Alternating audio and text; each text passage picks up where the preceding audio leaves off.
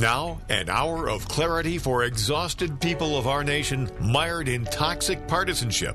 Left versus right, us versus them. While we pay to keep our politicians fighting, how do we, the people, rise up and solve the great challenges of our time?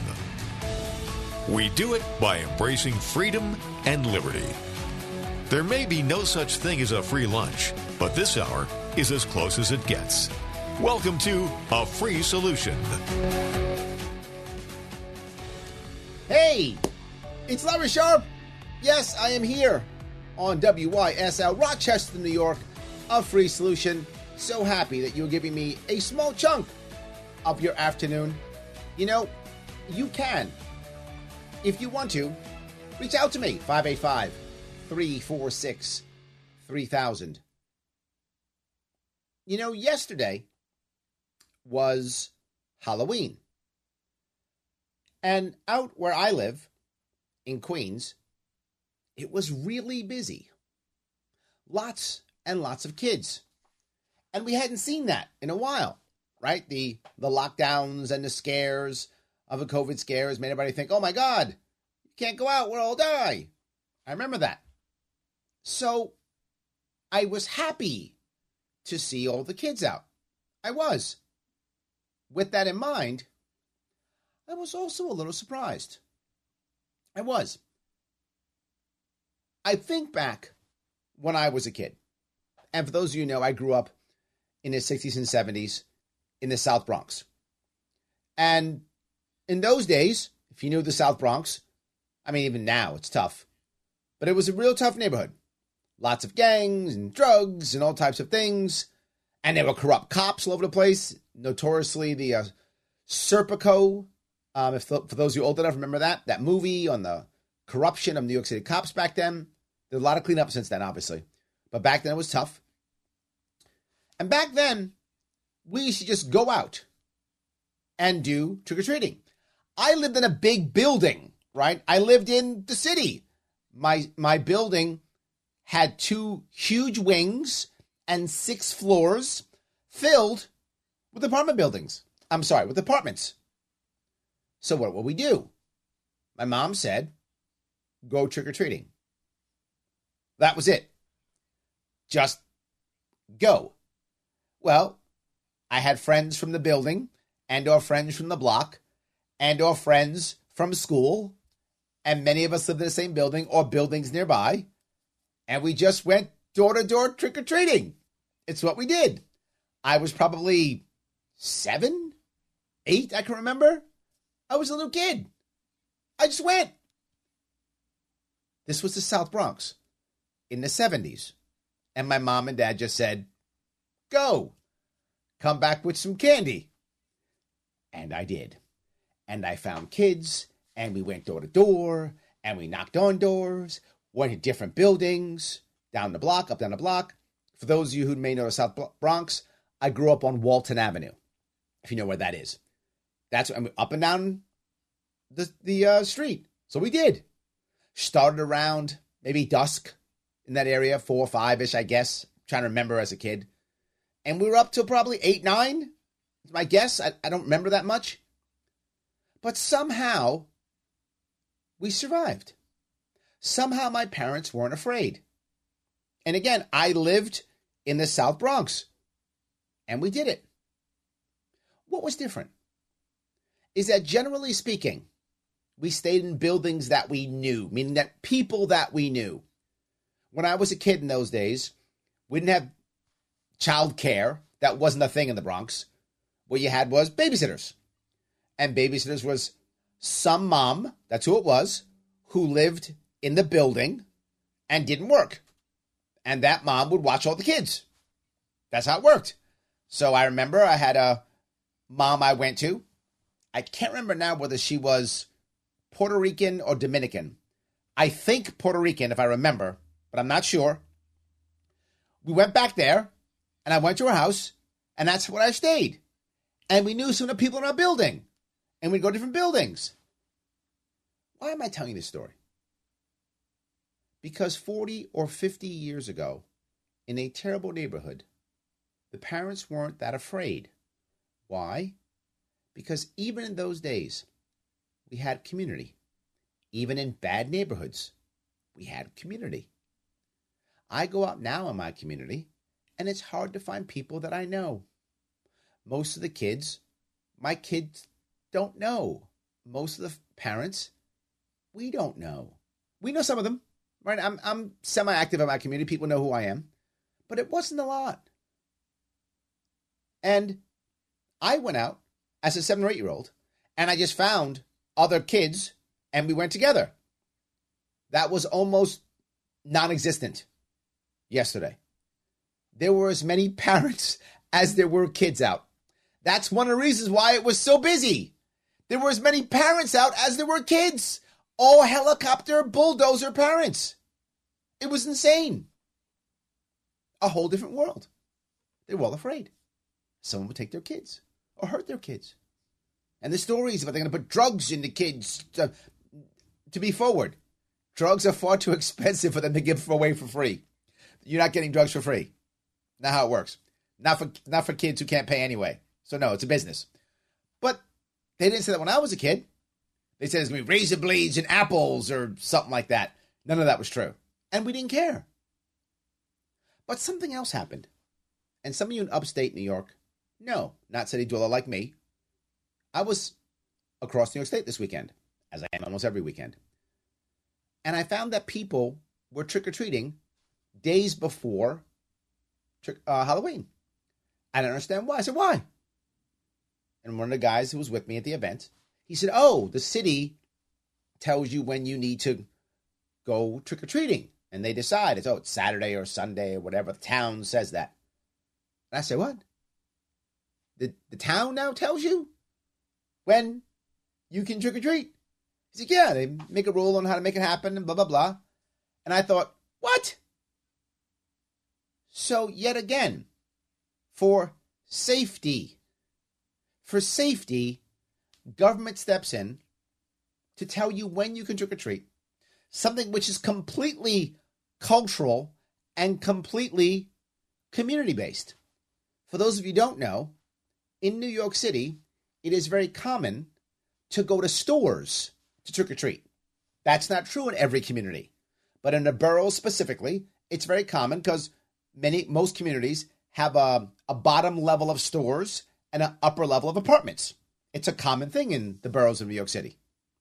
And so many times people will go to the stores because they can't get into the buildings because of security.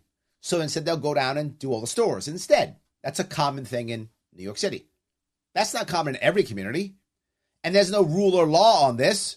We just made it kind of happen in our community. This goes back to what I always say. When you add government, you remove community. What are we actually afraid of? Government is afraid of community. We shouldn't be. How do I know that? Because when I was a kid in a bad neighborhood, what made me safe wasn't cops, it was community. When I was out in Long Island, in a very tough neighborhood, sitting in a park where all around us there were shootings and such every evening. In that park, there wasn't, because there were men in that park who made a rule. They were part of their community. What keeps us safe? Community. What keeps us happy? Community. What gives us purpose? Community. And let me ask you of all the problems happening right now, all the issues that we're dealing with across this state. What candidate, what person, what politician, what leader is talking about community? They're not. For the fear that we have across this state, the Democrat says, nothing's wrong. So good. Soul in your mind. What's wrong with you? Look at the stats. Nothing's wrong. What does Republicans say? More cops, more cops, more cops. The answer is now, was then, and will always be community. Government has to create an environment to build community. If it doesn't do that, we will always be afraid. We'll be afraid of our neighbor, or of the government, or the cop, or the bad guy, or the doctor or the whatever. Last year, maybe it was earlier this year. No, it was last year. Someone was talking about, Larry, aren't you worried with all these medical mandates that at one time coming up here, somebody's going to come by in a white van and grab the bad people and go, this person's a bad person, grab them and put them in the back of the van and say, it's for your health. And they're going to drive away. And I said, Larry, aren't you afraid of that? I said, I'm not. Like, why? I'm not afraid of the guy in the white van and the two guys in the white van. I'm afraid of my neighbor who called them. That's who I'm afraid of. Because when it comes to guys in white vans, there's a whole lot more of us than there are them. But if my neighbor is against me, if I'm afraid of my neighbor because I have no community, that's where they get power. That's how they can be effective. And that's what I am afraid of. Am I wrong? What should we be afraid of? Tell me. 585 346 3000. Larry Sharpe, WYSL, Rochester, New York, on a free solution. Back with your chat and your calls after the break.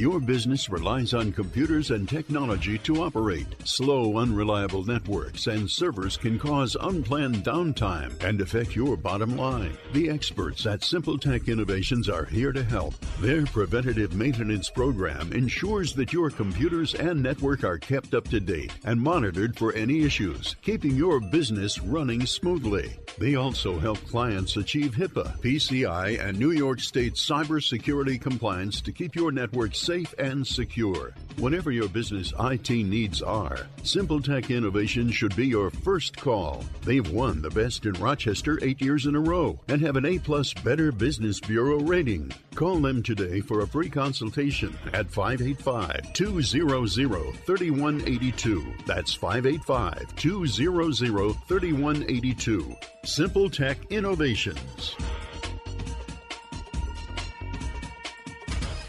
Hey, this is Kevin Wilson, host of A Free Solution. You ever need a tool for just one project? but didn't want to spend the cash for something you'd use just once or twice? Well, there's a new tool library in Rochester where you can borrow just the thing you need instead of buying a new one. It's called the Tool Shed from the Southeast Area Coalition, and membership starts at just $25 a year. Use it for home projects or to support your business. Learn more and become a member at seektoolshed.org. That's S E A C toolshed.org. available in the WYSL store at WYSL1040.com. Official top quality tees, hoodies, and coffee mugs depicting the colorful WYSL logo or the already famous Mount Worstmore line of merch depicting Mount Rushmore style are for worst presidents. Of course, you know who is front and center up on that mountain. WYSL official items make perfect gifts, or they're a great way for you to make a personal statement. Locally produced and sold only in the WYSL store at WYSL1040.com. A free solution on the WYSL stations.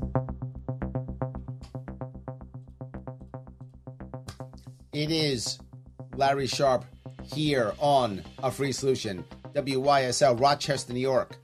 585 346 3000. For the break, I was talking about community and what we should actually be afraid of and what we will be afraid of if we don't actually foster local community. I want to grab a call if I could. I'm going to grab Keith from Rochester. How are you, sir? Well, we're going to run with this like a football because uh, I'm going to pick Uh-oh. up exactly uh, what you're saying about. Uh, I always I deem myself as very conservative because I am, and I hate to talk in terms of equity, but uh, here goes. And I want to say up front, I'm earmarking my comments to all of the white people in the audience, myself included. Okay. You mentioned uh, Puerto Ricans and Dominican Republicans uh, from 40 years ago. I wonder, uh, four decades later, if they have their proper equity in the American mainstream of things. Uh, from my own perspective, I know a black guy, young man, who uh, defines himself as a, a relatively uh, Republican uh, black male. Uh, coincidentally, mm-hmm. he has the same first name as the mayor of Rochester, uh, that person, Malik Evans. Uh, the mm-hmm. Malik I know, if uh, people know Rochester, he lives with his grandmother on Central Avenue. that's a bad part of town. Uh, to uh, yep. put in context, uh, a nightclub there named the Allure was recently closed for a series of problems there, shut down by law enforcement. Wow. Um, I'm earmarking this for white people because they should know that our American workforce in the future is going to be non-white. Uh, my Malik, to call him that, is a good guy, but he will show attitude, and I'm saying this bluntly, as some African Americans will. And uh, so when I asked Malik, well, on the one hand, you identify yourself certainly from the perspective of a black guy as being relatively conservative, then yet in some of your work you um, show even defiant attitude. And when I draw him out, and this is what I meant from your uh, Puerto Ricans and Dominican Republicans from four decades ago, Malik says pointedly, I'm not making it. I work mm. and everything. I'm still living with my grandmother in a, a place like Central Avenue in true downtown Rochester. Uh, even if in a shamefaced way, me conservative have to bring up that dastardly term of equity, what are we white people going to do to spear point these uh, non-whites who will be, like it or not, on the part of anyone, our true future workforce? How do we yep. bring them truly into the American mainstream because according to my Malik, he ain't getting nowhere. He's a good guy, but like uh, yep. I would say, 25% of black people, he he will show attitude because on his bad days, he knows he's not making it, and even yep. though he tries, he's treading water. And a lot of white people will come back at me and say, "Geez, Keith." We're in the same boat, and I know that. Mm-hmm. Uh, I turned 67 this year. I was born late in the year, and uh, some of us are, are still there too. Uh, but um, I'm sorry to have to I, say, if you have a white face, you will make it better than if you have a non-white face. And so, in closing, what do we say to your people from 40 years ago, who, in my estimation, are probably treading water, and Malik, in his own words, is treading water? What do we, as a hope for caring society, mm-hmm. do to carry our future non-white workforce into the American mainstream so they really know they have a fighting chance of making it? This is an amazing question, Keith, and let me see if I can grab a bunch of these at different pieces. The first piece I want to bring up is yes, there's absolutely racial inequity here. Of course there is. With that in mind, we have to also realize it's not 100% across the board. What I mean by that, if you look at the 1% of America, clearly it's mostly white and mostly male. That's true. But it's the 1% of America, which means 99% of white males are not making it either, right? So most average white people are not the 1%. So even though the 1% elite in America are mostly white and mostly men, the still vast, vast majority of white men are not in that group. So if we are to attack that group, if we are, I'm not even saying we should, it should be based upon a class issue because there are black and Hispanic males in that group, few of them. There are women in that group, few of them, but they also exist in that 1% group. So I do think we want to make sure that we're clear on that issue. That when we're saying, well, the white man is doing great, well, the 1%'s doing great, which is mostly white and mostly male. But the average white guy is also struggling too. So I think we should just keep that in, in, in mind. Second, I think your point about if you have a white face, you have a better chance of success. I think that's true. And that's not because individual white people are racist. That isn't the issue. There are racist people in the world, without question. On both sides and all sides of whatever side you want to have, they exist.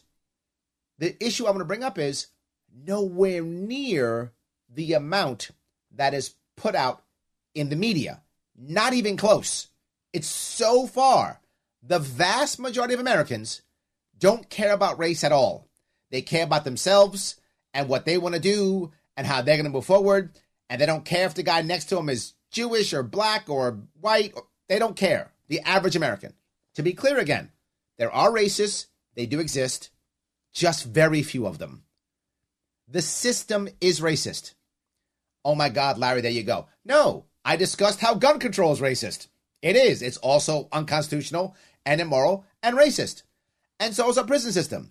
And so was our banking system years ago, which still affects us now. And so was our housing system years ago, which still affects us now. So, how do we fix this? Not by yelling, hey, white guy, you're a bad guy. We instead do it by fixing an actual system and basing it heavily not on race, but on class or social status.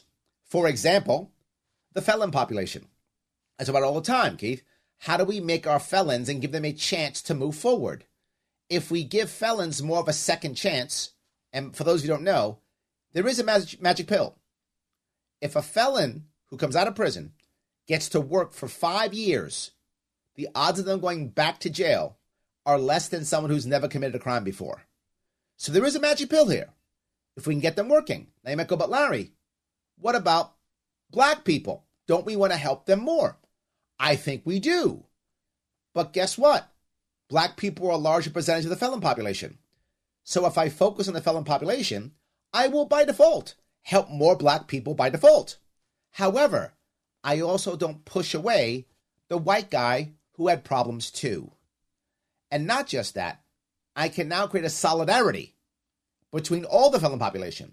So now instead of some black guy or white guy who comes out of prison from the gang world and now is super racist from the environment of the jails, which if any of you known felons and been there know it is an insanely racist environment, and you become racist from going there, even if you're not when you were there.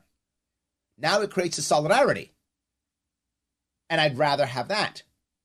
So do things like that and allow local people to assist them. Allow people to get back in action. Then look at things like housing and such. And we talk about all the time, right? What do I talk about when it comes to housing? Creating rent to own housing. Rent to own housing, particularly low level housing, rewarding larger companies at the end when it comes to taxation, meaning getting rid of all of their capital gains tax, if they create rent to own housing, they will do it to gain the tax benefit. But what will happen? Lower lower socioeconomic people in that rung will be able to buy housing without going through crazy banking. They'll actually get housing. They go, Larry, but what about black people? Well, more of those people, black people, are in the lower socioeconomic strata. So they will be helped more. But I don't push away the white guy or gal who's also had problems. I think I want to create solidarity while I'm creating equity. I don't want to create any type of isolation or any type of division while I create equity. So I think you can create equity and create solidarity. It just takes a lot of time, a lot of thought, and actually less control. Did I answer your question, Keith? I agree with you fully that no one should be pushed away.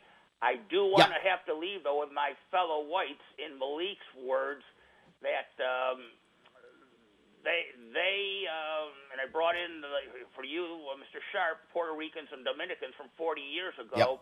We've got to move faster. My my concern in closing is that the good Maliks of the world will give up and really sour on themselves. They things yes. are not moving fast enough, and I, I people say. Uh, uh, oh, oh uh, the Klan today is not around, hardly uh, non-existent, maybe 5K Klanmen in the entire country, way down from past numbers.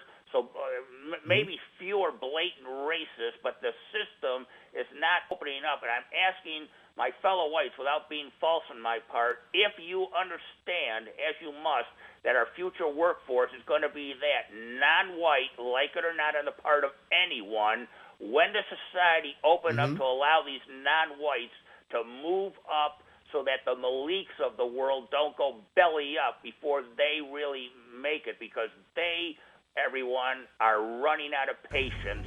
They are not making it, and they are getting angry. They just, I have to let my fellow whites know that. I see it every day when I go about. A lot of anger out there. Thank you, Keith. I appreciate that tremendously. Um, look, there's some valid points. I think we can work on it. And I don't want the Maliks of the world to give up. I don't want anyone to give up. That's why I don't give up. That's why I keep fighting, even though people get mad at me for keep fighting. I'm not giving up, Keith. I'm still with you. Larry Sharpe, WYSL, a free solution. Rochester, New York, 585 346 3000. Back with your chat and more calls after the break. A free solution on the WYSL stations. Yes, Larry Sharpe here, WYSL, Rochester, New York, on a free solution. I know you're saying to yourself, this is a great show. You're, you're right. So you can actually listen to it every day, Monday, Tuesday, Wednesday, 1 p.m. How? Well, click any of the links that are in the description if you're watching on TV, on um, YouTube or Facebook, or just follow the Facebook page or the YouTube page. A free solution. Done and done. For the break, we were talking about trying to make things work here in New York State, community, and how to fix things and make things better within the communities. And I hope that it's kind of landing and that we understand what we're trying to achieve. Let me grab a call if I could. I have Joe from Schenectady. How are you? I'm doing good. You know, I've been listening to you and following you, and I heard you were talking about Tennessee, you know, about um, the cost of living down there yep. versus the cost of living here. And I could tell you, you know, I've been looking at land down there, and you could get a piece of land down there for like 20 grand. And then you could I'm effectively well move down there you know, and you don't actually need that much. I mean, at first, especially if it's just one or two people, you could go and get a camper or something like that and then build up from there, which is what I was thinking Absolutely. of doing. Because I'm getting tired of all the taxes in New York. Now, how do you, you were talking about the housing with the tenants and renting mm-hmm. to own, which I think is a fantastic idea. But how do you cut the property tax down so that way yeah. you could have people actually be, and the land prices with the land being so yep. expensive here? How do you do that? There are two things you have to do to make that happen. The first thing is, I talked about this earlier. No one else is bringing this idea up. We have to create a social trust. It is a New York State social trust. I call it the NIST. Norway does this, and so does Singapore. It is a separate company, not run by the government, overseen by the government. If it's run by the government, they will just take the money. So yeah. it must be a separate company with a separate CEO and a separate board separately, and they start with a little bit of New York State debt. So there is some debt up front. But then after that, it is only funded by private and permanent capital. Big banks, big companies, big investment firms, they put money into this. And you might say, why would they? Because they get a guaranteed return, a dividend back. That's how it works in other countries. Certain countries spend up to 20% of their budget doing this. We're in New York State with New York City. This could be done. The reason why it's not being done is if you follow this model, the government has no control over it and can't hand out jobs. And that they don't want. I don't care about that. So I'll do that. Once you do that, within two years, that trust can pay for our schooling, all education. If they pay for all education, school tax goes away. We eliminate school tax. The average New Yorker, their property tax will come down by about half, depending upon where they live in the state. It'll be around 50%, higher or lower, depending upon where you are. Once you cut your property tax in half, now rents can be realistic. But I'm going to keep going. Why do most large organizations not do rent to own? They don't make as much money. I get it. So I have to reward them. How do I do that? That's phase two. I let investors know if you per- if you purchase, invest, and build rent to own affordable housing, when you sell it, you will pay no capital gains tax, no income tax on that income. When you're investing 10, 20 billion dollars, which they do, that's a lot of money. That makes sense for them.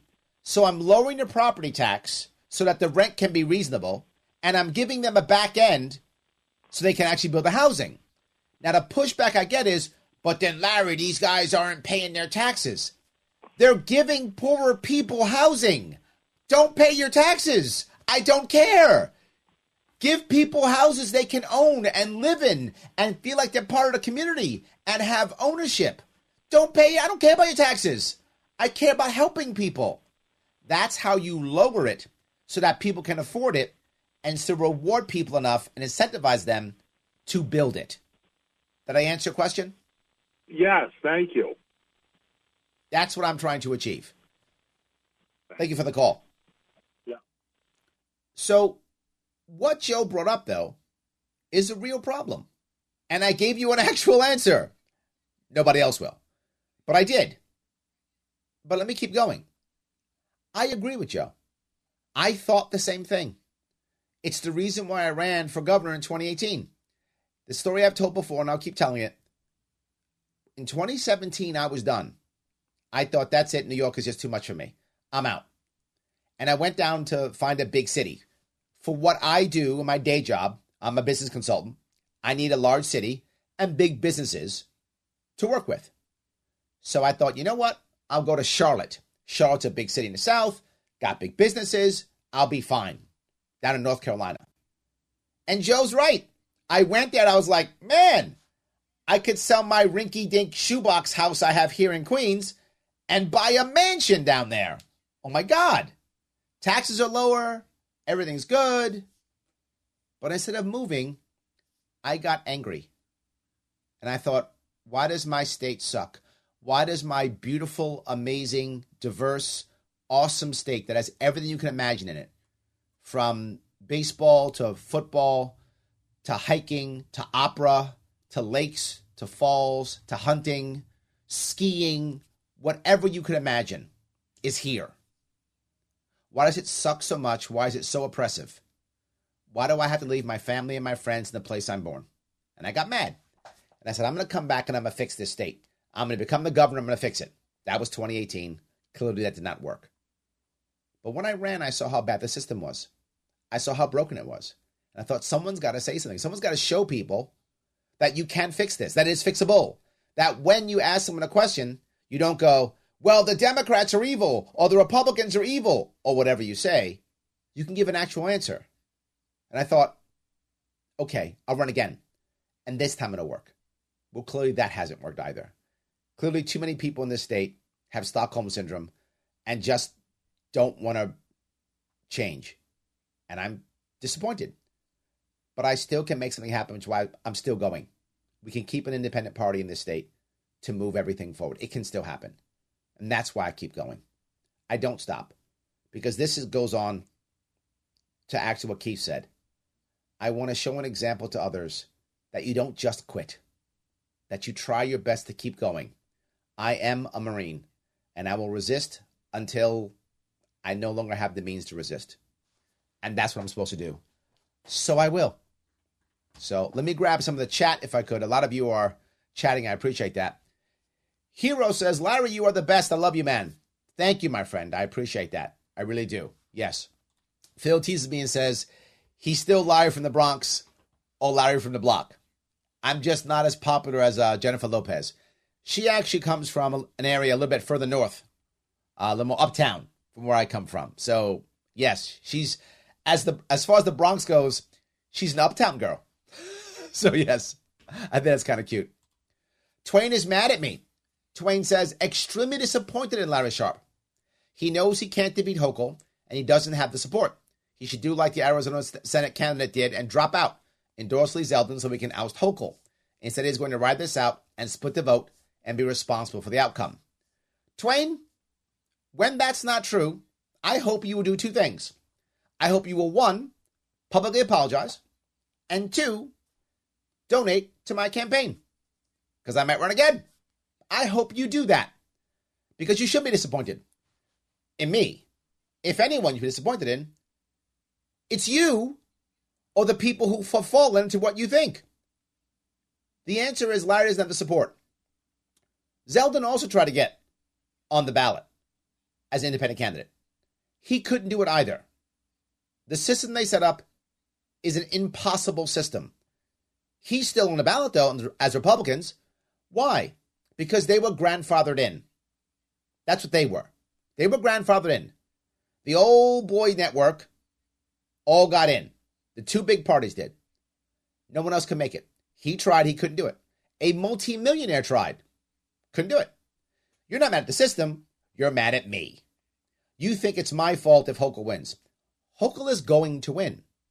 The reason why she's going to win is because the Republican Party didn't back me when they could have. I did try to walk with them. I did. And they said, no, we don't want you, Larry. And not just that, we're going to sue you off the ballot. So their answer wasn't just no, it was no, and we will use Republican donor and Conservative Party donor money to throw you off the ballot in court with a, with a separate civil lawsuit. That's what they did. That's the guy you want me to drop out and support. You may support the guy who backed away from abortion, hasn't shown up for a 2A for a 2A vote in neither Albany nor DC. You mean to back that guy? All because we got to stop Hochul this time. That's what they said about Bush, and we got Obama. That's what they said about Obama, and we got Trump. That's what they said about Trump, and we got Biden. When are you going to learn, Twain? This left right back and forth? They can yell at you now, get you to believe this lie, and then next four years again? When are you going to learn? Now, I didn't split the vote last time. Last time a Democrat won by 25 points. I got two points. If you do math, that wasn't me. This time, Zeldin will lose by more than two points. I just want two points. I will not be the spoiler. The question is will you guys give me the ability to fight in the coming years? Or will you collapse and be like that sad loser in Arizona who dropped out and embarrassed himself in his own party? Not me. I hope you'll apologize when I'm right, Dwayne. Because if I'm wrong, I will apologize. Larry Sharpe here, WYSL, Rochester, New York. On a free solution, 585 346 3000. Back with your calls and more chat, good and bad, after the break. Why do businesses choose to move their website from Wix and Squarespace to SimpleTech Innovations? Maybe it's their excellent customer service or attention to detail. Maybe it's their ability to give a truly customized solution. Or perhaps they just like the fact that SimpleTech is a local small business that builds great relationships with its clients. Whatever the reason may be, you can rest assured knowing that the local team at SimpleTech has your best interest in mind when building or updating your website. They're hands on and love helping customers achieve their goals. But don't take my word for it. They've won the best in Rochester eight years in a row and have an A plus Better Business Bureau rating. If your website doesn't match your dreams or isn't achieving your goals, give the professionals at SimpleTech Innovations a call today for a consultation at 585 200 3182. That's 585 200 3182. Simple Tech Innovations. As a veteran of the United States military, I can finally get the opportunity to enjoy special events, things that we couldn't afford, thanks to VetTix. Every empty seat at a concert, a game, or a play is a missed opportunity to say thanks to a veteran and service member. We can give our veterans a special event where they too can create their own cherished memories. Visit vettix.org. Find out how you can make a difference in a veteran's life.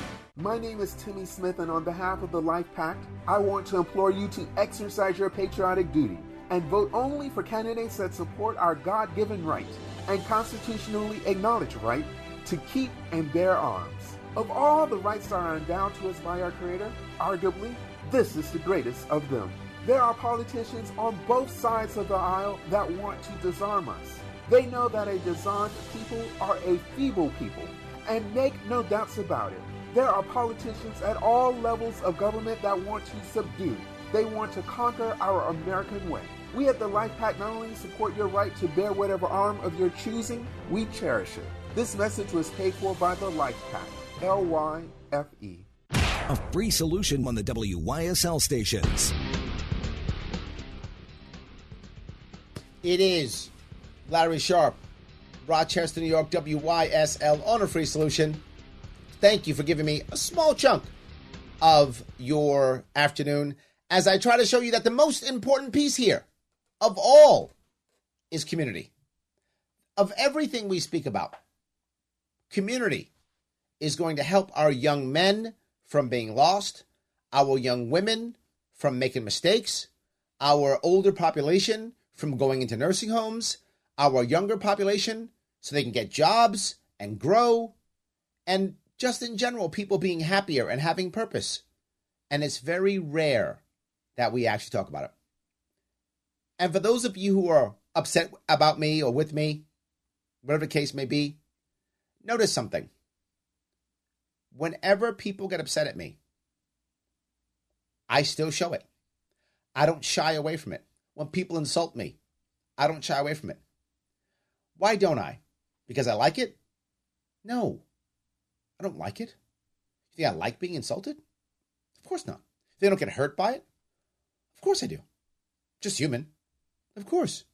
When my friends turn on me? Of course I don't like it. Of course. But you know what? I volunteered for this. I decided to do this. So what happens, happens. I have to take responsibility for my actions. I, re- I volunteered for this, knowing that I might get my butt kicked, knowing that I might get insulted, know that I might get yelled at. I did it anyway. And I'm showing you nothing but transparency. I would ask you, what other candidate does that? Don't they assume that your vote is owed to them? And how many of you bend the knee to that and go, yeah, my vote is owed to you? I don't assume that. I don't assume that at all. Many of you accept that as true. And I think that's terrible. It's not the right answer. Your vote is not owned by anybody but you. I hope you choose to give it to me. You'll give it to whomever. But I won't be mad because you think I'm wrong or whatever the case may be. That's not how it works. Not for me, at least. Others will. So I let you know that I will still even when you're mad at me, I will not cry or whine. I will still accept it and even give you the respect of letting you be heard. Look at that. I love that. Uh, maybe I'm good. Maybe I'm not. I, I don't know. Let me keep going. Valerie says, We love you, Larry. I appreciate your strength and fortitude in staying in New York. You know, but I got to tell you, I think about leaving too. I'm sure many of you do who are in New York. I know many of you are. It's very difficult, right? It's challenging to stay here and I want to make changes. And I think that if we can build a better environment, it will be better in general. So, yes.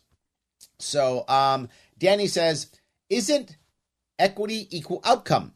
How can anyone promise or guarantee equal outcome? Ooh, I may have misspoken, Danny. I hope I didn't say we can guarantee or promise that.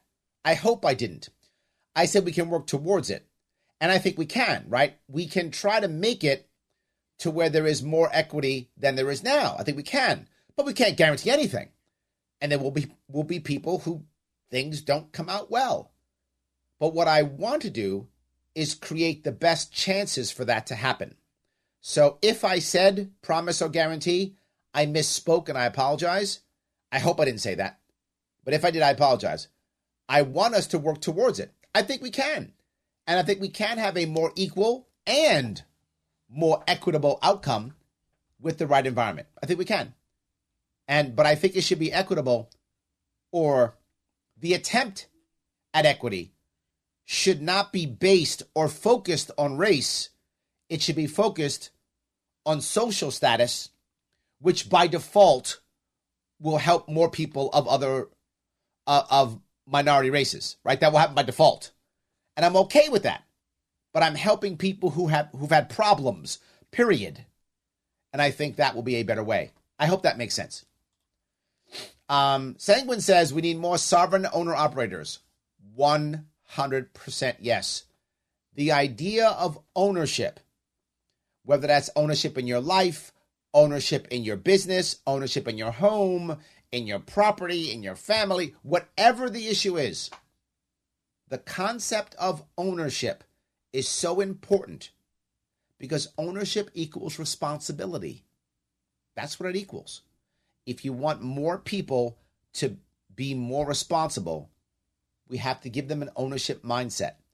It's not easy, when it's not, when we've spent decades of government stepping in saying, you're not responsible.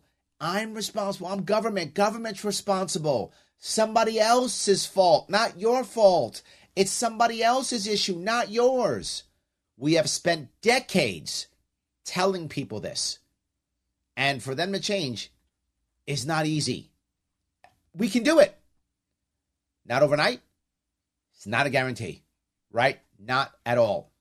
So I do think it can be done. It is challenging. We should move towards that. And I, and I hope that makes sense. So anyway, I hope I also answer your question, Danny, and also uh, Sanguine. Yes, I hope both of those things works. All right. Um, let's see here. Christine says, Larry, it can't happen. You are taking votes away from Zeldin. How can you even say that, Christine? If you truly care about New York, please stop running. And then she goes on and says um, that I'm being selfish. Right? Hold on. Yeah. Christine, if you if what you're saying is true, that if someone actually cares about New York, then they would drop out. If you think that's true. Zeldin says all he cares about is saving our state. Why doesn't he drop? I'm not joking. Imagine if he dropped. What would happen? Number one, tons of press. Like there's no tomorrow. Everyone be looking at this, looking at this state. Number two, what if he backs me? What happens? Immediately. All of Zeldin's votes come right to me.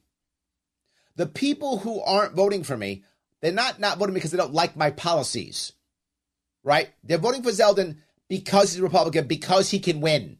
That's what everyone says. He can win. That's what they all say. They're not going, we love Zeldin. He's a great guy. No one's saying that.